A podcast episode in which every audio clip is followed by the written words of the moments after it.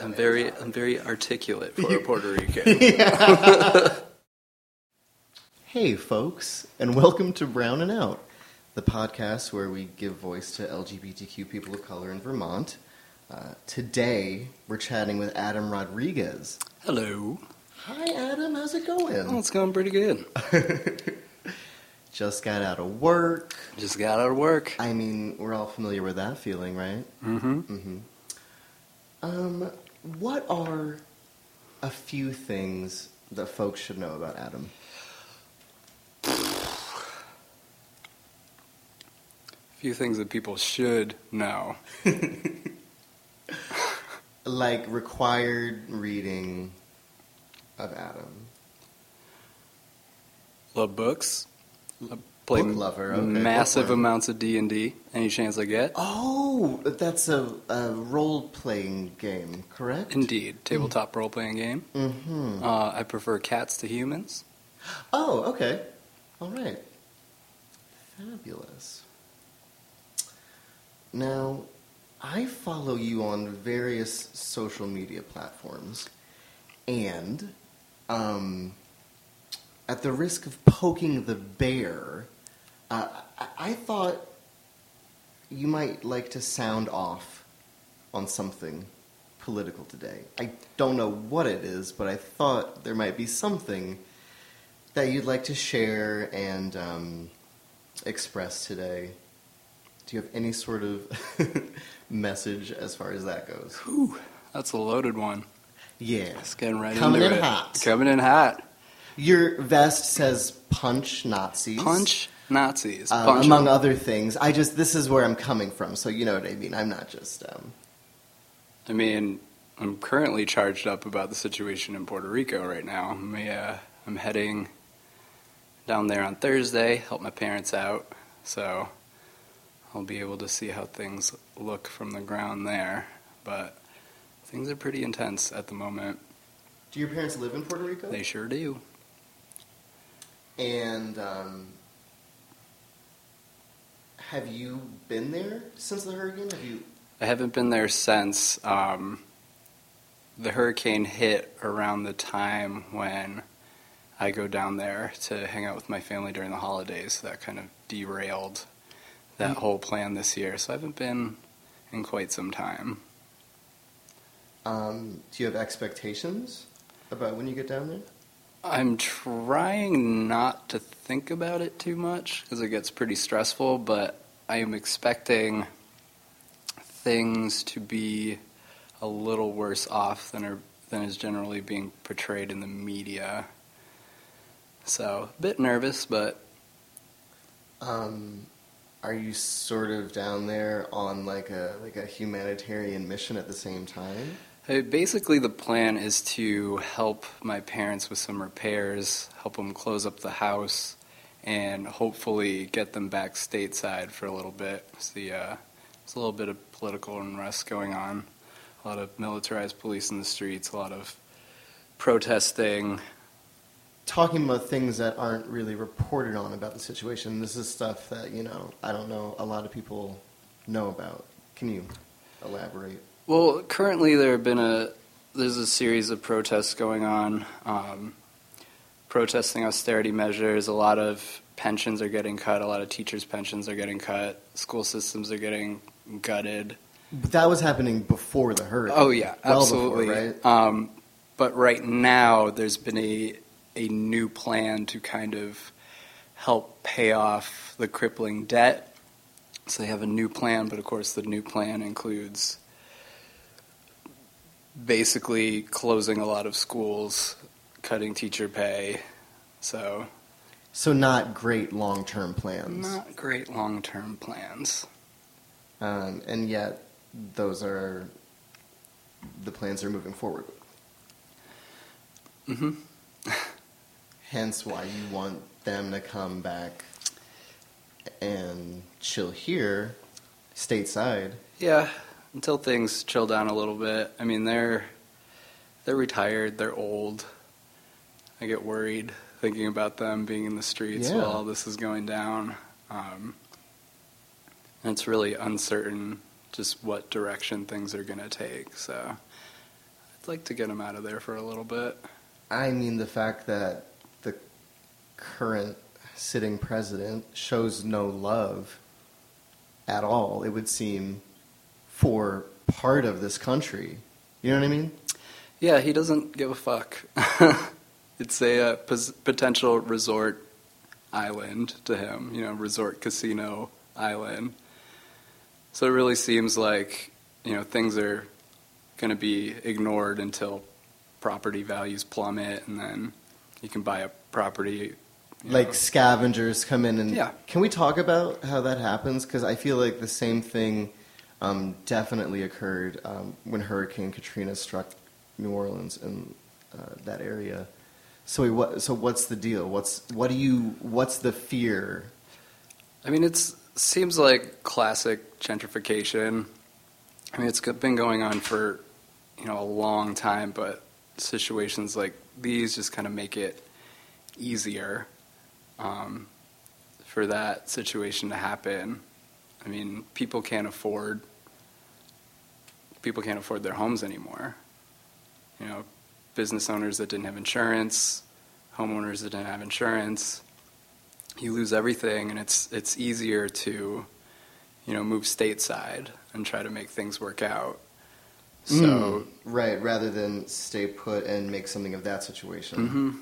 And so you're left vulnerable to people, and you probably end up selling your property and things like that for much, like much less than it's really worth. hmm Yeah, my uh, my parents were in the process of uh, selling my grandparents' condo. They've sent, they've passed, um, so they're in the process of getting rid of that that property. But you know, now asking price for that is is not the same as it was pre-hurricane, and I'm just nervous as to who's going to buy that property because you know it's right across the street from my parents' house. You know, it's in the little neighborhood that my family lives in, and I'm just worried that you know the the Puerto Rico that I've known, the Puerto Rico that my parents and my grandparents knew, is is disappearing at a, a very rapid rate. I mean, I hope that something positive happens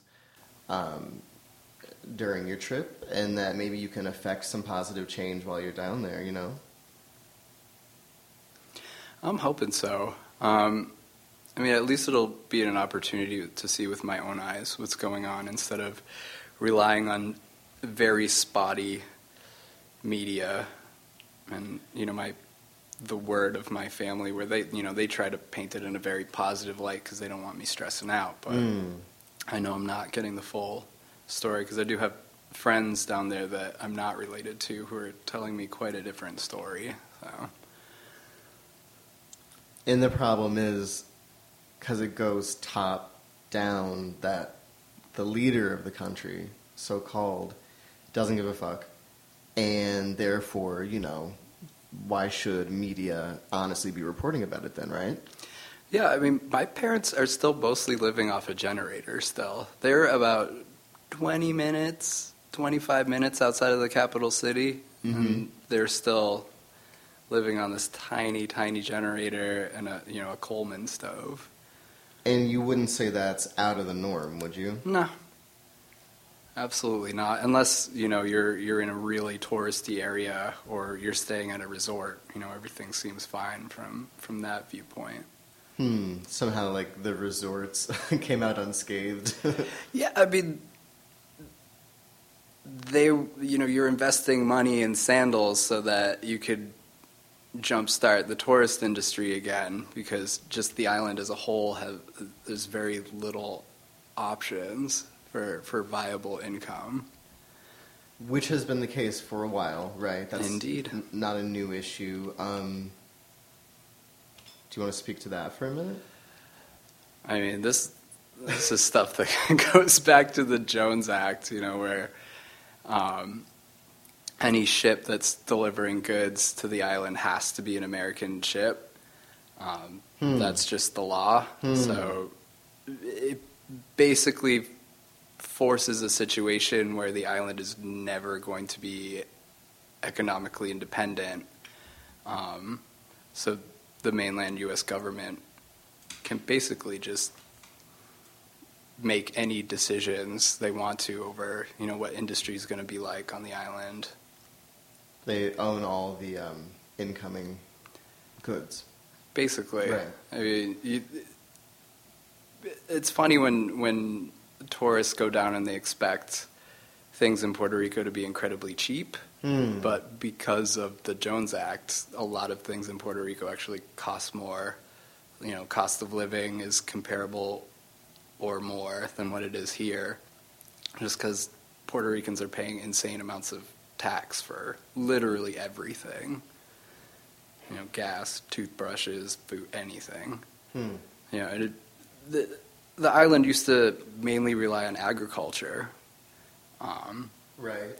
but that's you know that was all changed over to, to industry, petrochemicals, medical technologies. Hmm. So there's not even a whole lot of food being grown on the island. You know, even that a lot of that's imported. Mm. I am curious about something that uh, we messaged about recently. You said you were um, going, you were hoping to spend the afternoon reading um, the Warriors series Indeed. a bit, a bit of the Warriors series. You also mentioned um, just a minute ago how um, you prefer cats to humans. I guess let's explore that a little bit, and then All let's talk. Let's talk a minute about the Warriors series and what that means to you. Okay, so cats uh, greater than humans. Love them. Gotta love a cat. Go on. I just love the fact that they don't give a shit about anything, and you know, I I'm always wary of talking about this stuff in front of you know, like dog people. Uh, Dog people get so worry. so defensive, and I here. I do love dogs. I take them on a, on a case by case basis. sure. But kind of the whole general vibe of dogs is, is not really my vibe. Not it's just your like go-to. too needy, just too much in your face. And although that's a lovely thing to have someone just want your attention that bad, but I'd rather spend my time with a creature who, you know, when they need attention from me, they come for it. When they don't need it, they they're off doing their own thing. Quite independent. They're off murdering things and peeing on stuff, whatever, whatever they need to do. It's very punk. They're they are very punk. They're very metal. um, okay. I just love them all by default. And Just like even the ones with the most shitty attitude, I love It it. sounds like you prefer that. I yeah, I kind of do. Like, although my my cat Ash, who is perfect in every single way, um, has a general. She's got a pretty good attitude. She loves people. She loves affection. You know when she wants it. But I just I, I love a cat with a shitty attitude. it's like same cat. That, that is my mood right now. It's like I don't want anybody to touch me. I'm just gonna sit under this tree and hiss all day long. Like I would love to do that. It is the dream. Absolutely. I get that. Um, so, I work at a library, spoiler alert, and um, a lot of the youth, particularly, are fond of a series, um, the Warriors series, um, by the author Erin Hunter. Shout out Erin Hunter. Shout out the Warriors series Shout out. it's it's immensely popular at the um, at least the library that I work at. Um, so I'm familiar with some titles. Is the Blazing Sky? Is that one? You know, if that isn't one, that's close to one. I just started reading the series, so I had a coworker who is also an insane cat person Mm. just turned me onto it. So I'm about halfway done the first book in the first series, okay. um, Into the Wild. okay, Into the Wild. Yeah, Right. And I am hooked, absolutely hooked. Um, so I just, in case you don't know this, another, but this is a real spoiler alert because it's coming before I say it. Spoiler alert: The Warriors has many like sub series. Did you know that? I've heard. there's yes. so, there's uh, so much content to delve into when you're ready. It's there for you, and I think that's really cool to know, like going into it, right? Mm-hmm. Why don't you give us a synopsis? What the hell is The Warriors about? Well, basically, from what I've come to understand, it's just the story. Well, currently, I'm following the story of this little kitty called Firepaw. A little kitty A little kitty called Firepaw. He was a house cat, but he's kind of been drawn into this world of feral cats, and there's different cat clans, and they all have their territory, and they're all kind of have this very loose, shaky truce, but they do come into conflict, mostly over food and resources and territory, and I'm just all I'm all about it. So the main character are they living sort of a double life then, like the house world and the Well, wild they've world? they've left the house world behind. What They was have that a now, good move? Was that it, smart? It seems like I mean I'm all about it because that that house life sounded pretty boring and descriptions of eating cat food like that was just revolting. So now he's out eating mice and he's trained to be a warrior and he's gonna he's joining ThunderClan and it's very exciting. Excuse me, ThunderClan? Thunder Clan. Joining ThunderClan, and of course that means to. Well, that means that clan comes first. I don't know if I like the sound of it. Wait, whoa, back up. This is these are cats. These are cats. Right. Okay. Um, so the so he's he's left home. He is that correct? Is that the Yes, right? Okay. Um, he's left home. Found the ThunderClan. He's being welcomed into the fold. He's pretty much joined that gang life. Okay. I mean, they gave him a new name. Oh, okay. He's got responsibilities. You know, you don't eat first, clan eats first. You know, they explained to Oh. him right away Okay. that it was going to be a tough life, it was going to be a hard life, but the clan is going to have your back in See, any situation. But I mean, this is reminding me of. Um, did you ever see the film Colors? No, I'm just kidding. it's um. No, this sounds very thugged out Mhm. in its own way. You're like, yeah, yeah, it That's right. absolutely is. So Well. it, it does make me a little nervous for this fire prop paw because, you know, he's Is convi- Fireball the new name, by the way? Yes, that's Okay. that's the new name. That's what he goes by now. Got yes, they they get an an apprentice name, and then apparently they get a new name when they become an, an official warrior. You said you're worried about Fireball I, I'm a little worried. because of being oh This- being this- a gang affiliate. Yes, But it, it sounded like you were all about the message, clan first, I- and all this. It's it's very romantic. Ah, yes, yes, right. I can see that. But Mhm. you know, in reality, it might be a completely different thing.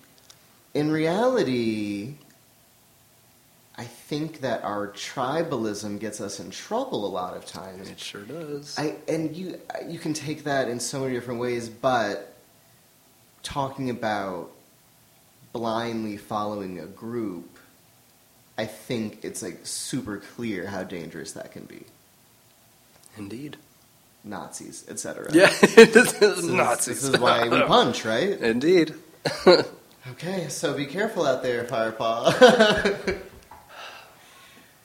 I don't, I don't. Know if Graypaw is always going to have his back. oh, see. Is that like a Papa Smurf figure? So Graypaw is is a fellow apprentice. Okay. Seems like he's not taking this shit as seriously as Firepaw is. I'm I'm a little Kind of fucking off. yeah, a little little bit. I'm I'm not. Graypaw's a rebel. He's a little bit of a rebel, Got which it. which makes me like him, but also not trust him to always be looking out for Firepaw's best interests. I guess you're gonna have to wait for book two. Mm, That's waiting for book two. Lord, I no, I mean, it was, I just thought that was so neat that um, that that was a series. I'm I'm like I said, familiar with it. It's very popular at the library I work at. Um, so yeah, I think that's neat that that's a series you're into, and it makes sense given your worldview. I'm we're putting mad pieces of this Adam puzzle together today. Now, another big piece of the puzzle. You gonna get right to it? Get right into it. Skip him to my Lou. You're a musician. You're an artist. Indeed. Um, you're in a number of outfits. Is that true? Projects. Right.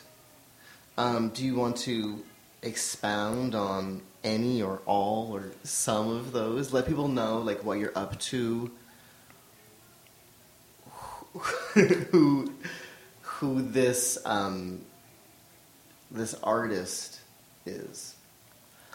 Oh, well, currently I'm in three musical projects. Okay. Um, I play with a Rough Francis side project, Aspero Saicos, Okay. which is a, uh, well, we started off as a, a tribute band for Los Saicos, who were this 60s surf garagey proto punk band from Peru Beautiful.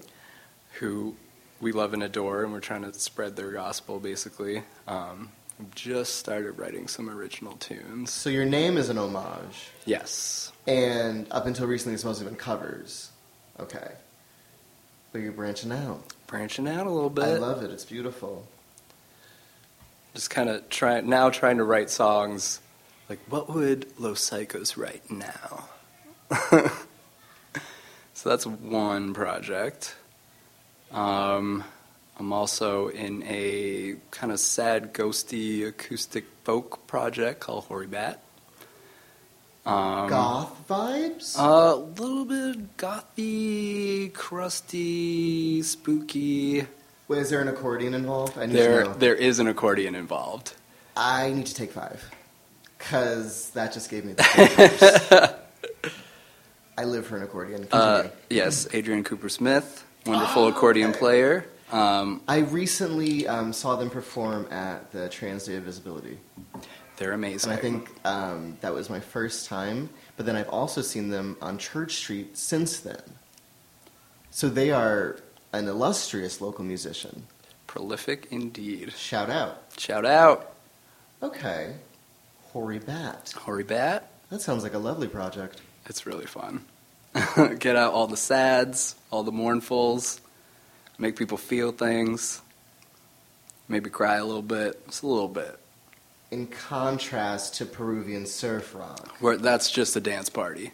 In stark contrast. Yeah, you're just supposed to shake your booty right off. Are you telling people not to dance at a Hoary Bat show? I'm not saying that at all. I will never, ever, ever tell anyone not to dance. Right. That's not what I believe in. No. I, d- I wouldn't think you would stifle freedom of expression Oh, that hell way. no. No. Uh, also in a crusty, doomy thrash punk metal outfit called Gorkro. And that's just for banging your head until it rolls off. Okay. Expressly for that purpose. Mm-hmm. How do you get your head back on? Um, hopefully, there's a kind person in the pit who will pick it up for you and hand it back.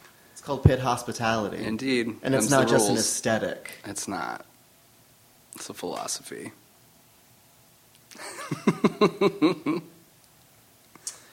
Okay.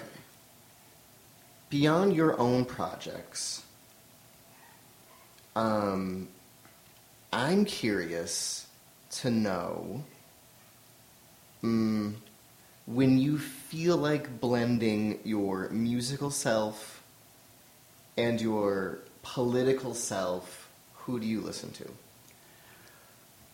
Oh my goodness. Um,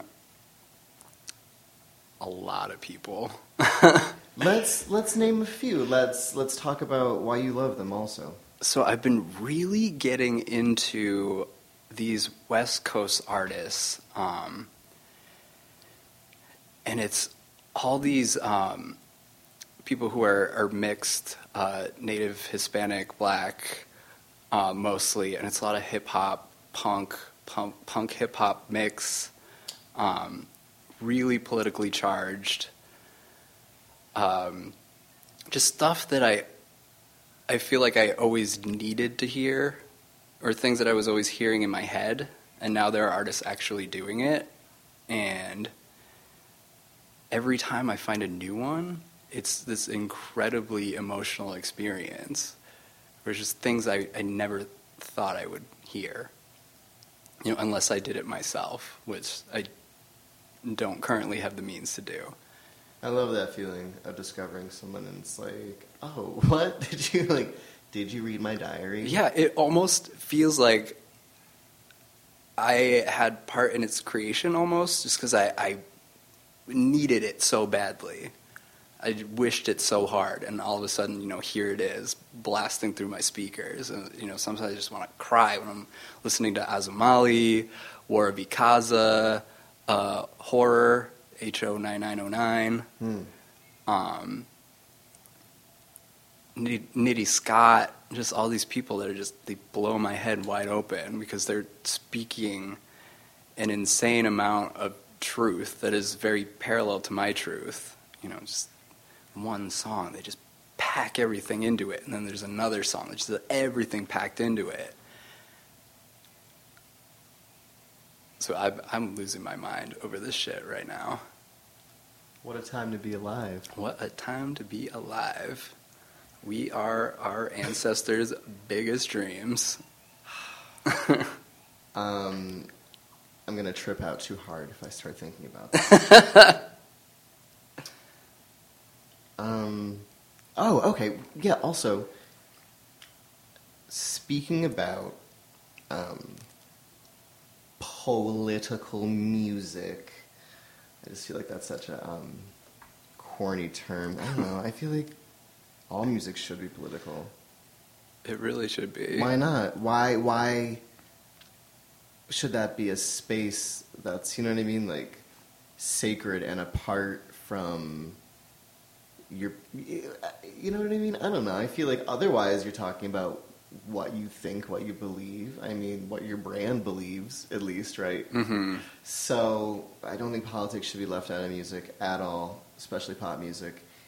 And I also don't believe that um, celebrities should be quiet when it comes to political endorsements or espousing their political beliefs. Because if they're cool, you know what I mean, and like what they're saying makes sense, they have the power to reach many, many people. And if they're lame, I'm sorry. And if they aren't chill, then we can just weed them out pretty easily, and mm-hmm. that's a gift. Yeah, I mean, if they have the platform and that's what they want to use it for, more power to them. I mean, I, I don't see anything negative in that. You know, except, except when you have you know celebrities that are just spouting off a bunch of baloney, Which is and and, right. and we're supposed to listen to them just because they're a celebrity. But in that case, you just, just don't listen. I think that um, I don't know. I think we've se- we live in an era where you see how a campaign can go viral to cause people like I'm thinking about Laura Ingraham and um, other folks. There's a lot of pressure, and a lot of it comes from a capitalist like stance where people who have bullying and um, harassing sort of tendencies towards public figures are able to be shut down through loss of their advertisers. You know what I mean? I think Laura Ingraham went after survivors of the Parkland Mhm. shooting and um, saw her advertisers leave in droves. And I think that was a really big signal to people that, you know I mean? Okay, cool. If money is the bottom line, which is unfortunate and horrible and its own thing to be upset about. Um, but while that's happening, you see the power. People who are correct basically are able to, um, with the help of like manipulating their bully's dollar, like gain some more power back. Yeah, I mean, as anti-capitalist as I am, like s- speaking with your dollars is extremely effective. Right. It's, yeah, if you don't, if you're not down with something, don't spend money on it. And if there are enough people that feel that way, you can really cripple somebody. Right. So you would think more people would be quiet. You'd think more people like would not say such ignorant things, Mhm. basically. But I don't think everyone's gotten the message that like we're not all here for that. and a lot of us are speaking. You know what I mean, like through the economy, so to say. Um, but I wanted to talk about a another political musician um, by the name of Donald Glover, aka Childish Gambino. I what is is it a Childish Gambino song or a Donald Glover song that he he just came out with? I feel like he's not recording music under his like government name. Pretty sure it was Childish Gambino. Yeah. So you know the new Childish Gambino song, "This Is America." Yes. What is your hot take on that? So I'll admit, I've only listened to the song once Okay. And watched the video once, Uh huh.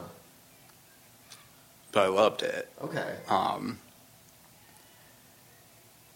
it's always interesting watching something like that and seeing the layers of symbolism and knowing how much of that is going to go over the heads of people that I know.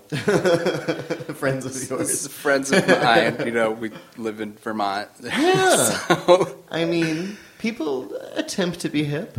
people do attempt to be hip. Yeah. And it's always interesting when, you know, people will come to me as, as their resident brown friend and Oh no, They- that happens to you? No way. yeah, weird, right? What What is that like? Is it cool? Um, you know, sometimes it's fine. Sometimes it's a little weird, but you know, sometimes it's weird, and you don't want to say it's weird because you That makes it don't want to. weirder. It makes it weirder, Hmm. and you know, sometimes we like our friends even if they do weird things, and and sometimes I have to tell myself that it's beneficial to have this these kind of conversations with my friends, even if I don't want to have them or Mm. don't have the energy or don't feel like it's my job. Basically, like, are you talking about conversations where you end up explaining your culture to white people? Yeah, or just explaining. I mean, just explaining anything to, to white people, it, it can be real tough. Um, you know, especially when it when it's somebody who really considers themselves open-minded and or may even feel like they already get it and then sometimes you have to explain why maybe they missed something and then the walls come up and people get defensive and then it kind of turns into this negative thing but i mean i guess that's just growing pains You could call it that. I enjoyed that show quite a bit. I know that. amen Yes, that was um, syndicated when I was a youth, and um, yeah, a lot of a lot of after school time. a lot of after school time. Special soft place in my heart. Shout out Alan Thicke. Rest in peace, Alan Thicke. On a scale of zero to six hundred and sixty-six, how into Satan are you? 667 Wow, you kicked it up a notch. I mean, satan is my homeboy okay. And really, what we're talking about is a. Would you say it's a philosophy more than a religion? definitely a philosophy Do you want to talk for three and a half minutes about the philosophy? I mean, I could talk about what it means for me personally. yes. I mean, would you mind? People have you know a million different takes on on what Satanism Right. is or means. So basically, there's no kind of king god sitting on a cloud dictating the mechanics of the universe. And I form a model of reality from observable data, you know, things that I filter through my senses, and things that continue to produce results and things that are repeatable, basically. So basically, I don't I don't take anything on faith. You know, faith is, faith is the enemy of reason, and you know, faith gets us into a lot of trouble. Well, as does organized religion. as does organized religion.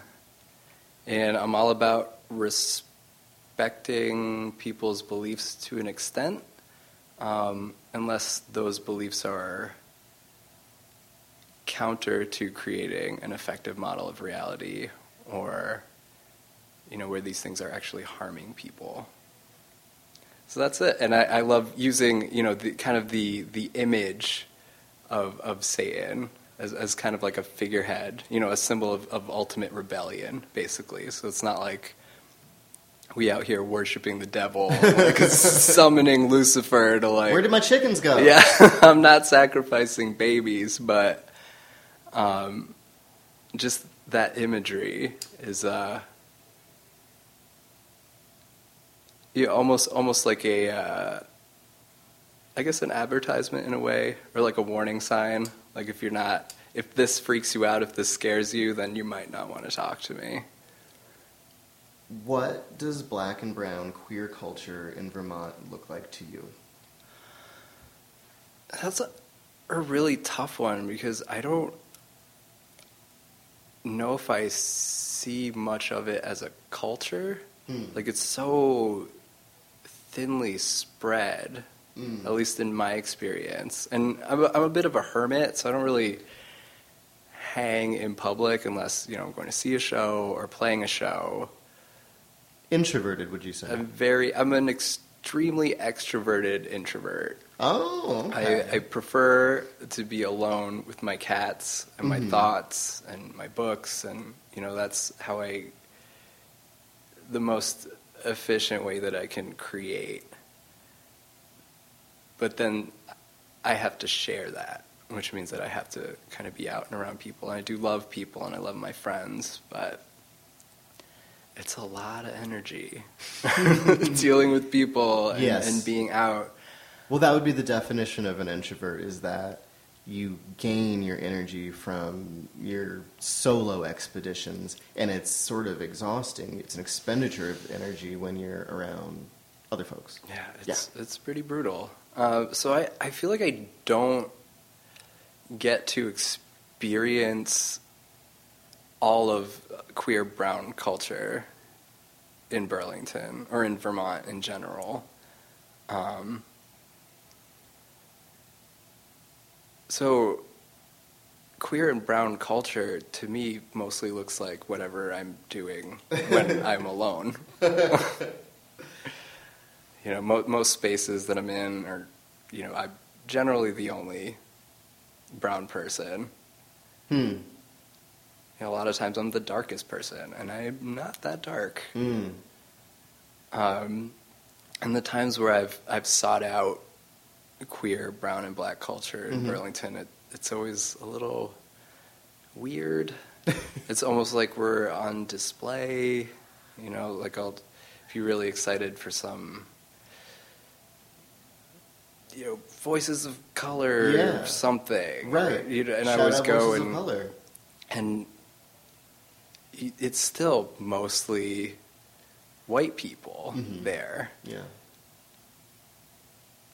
So it's a bit strange. It, it feels like there's not,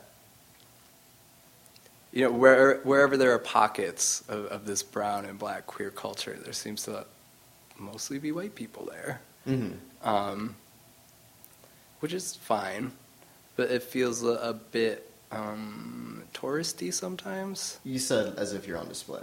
Yes. Yeah. So if it sometimes it feels like we are a, a vehicle for people's wokeness. Go on. You know, the more the more of us white people experience, then they kind of level up. I guess if we're, if we're speaking D and D terms, And we are. we are always. Hmm. So it, it gets a little complicated. It, there are even times where it feels restrictive. You know, I'll see some event that's you know something about you know queer culture or brown culture or a combination of the two, and I get wary of things like that. It's like how many brown people are actually going to be there? You know, what am I actually going to get out of this? Like,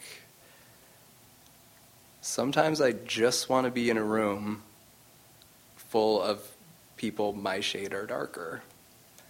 And sometimes I feel guilty about that, like being exclusive. Uh, when do you most feel browning out? You know, interestingly enough, the times when I feel the most browning out would be when I'm performing in Aspero Saicos. And, you know, we mostly play around town, so we're mostly playing for white audiences.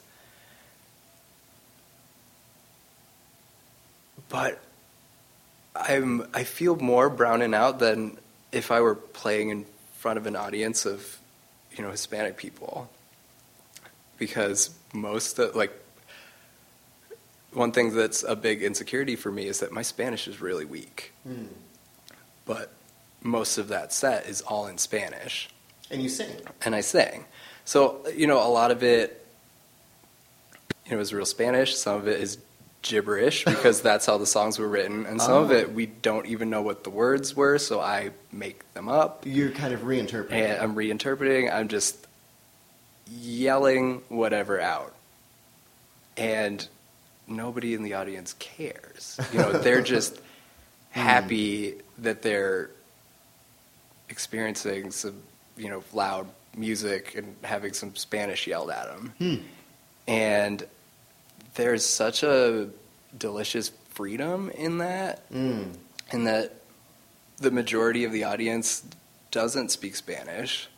So if I screw up or if my words are half gibberish, they don't care. And I just, I feel so exuberant to share that part of me, even if it's a part of me that I've always seen as awkward and incomplete. I don't feel judged because they can't understand me. Mm. I think it's also interesting you talk about being on display at other times, but when you're on stage, that's a situation in which you're putting yourself on display intentionally. Those thoughts kind of disappear. I kind of, I feel like I'm cha- channeling to a certain extent. You know, something, another spirit, another energy is moving through me. You know, it, a lot, at times it feels like I'm outside of my body, just kind of watching myself do that because normally I'm pretty reserved, Mm. despite what I may look like or dress like. I'm a pretty quiet dude. Uh-huh. But in those situations, I'm free to just unleash. And the people in front of me have made that choice to be in front of me. So whatever I throw at them, you know, they deserve. That's what, that's what they asked for it. So they're going to get it. But I just, I feel so me because in my normal daily, you know, when I'm at work, I can't. Well, sometimes I do, but it's generally frowned upon. But just to start like screaming and yelling Spanish and just throwing shit around and just being a, a complete emotional being and operating 100% from my heart center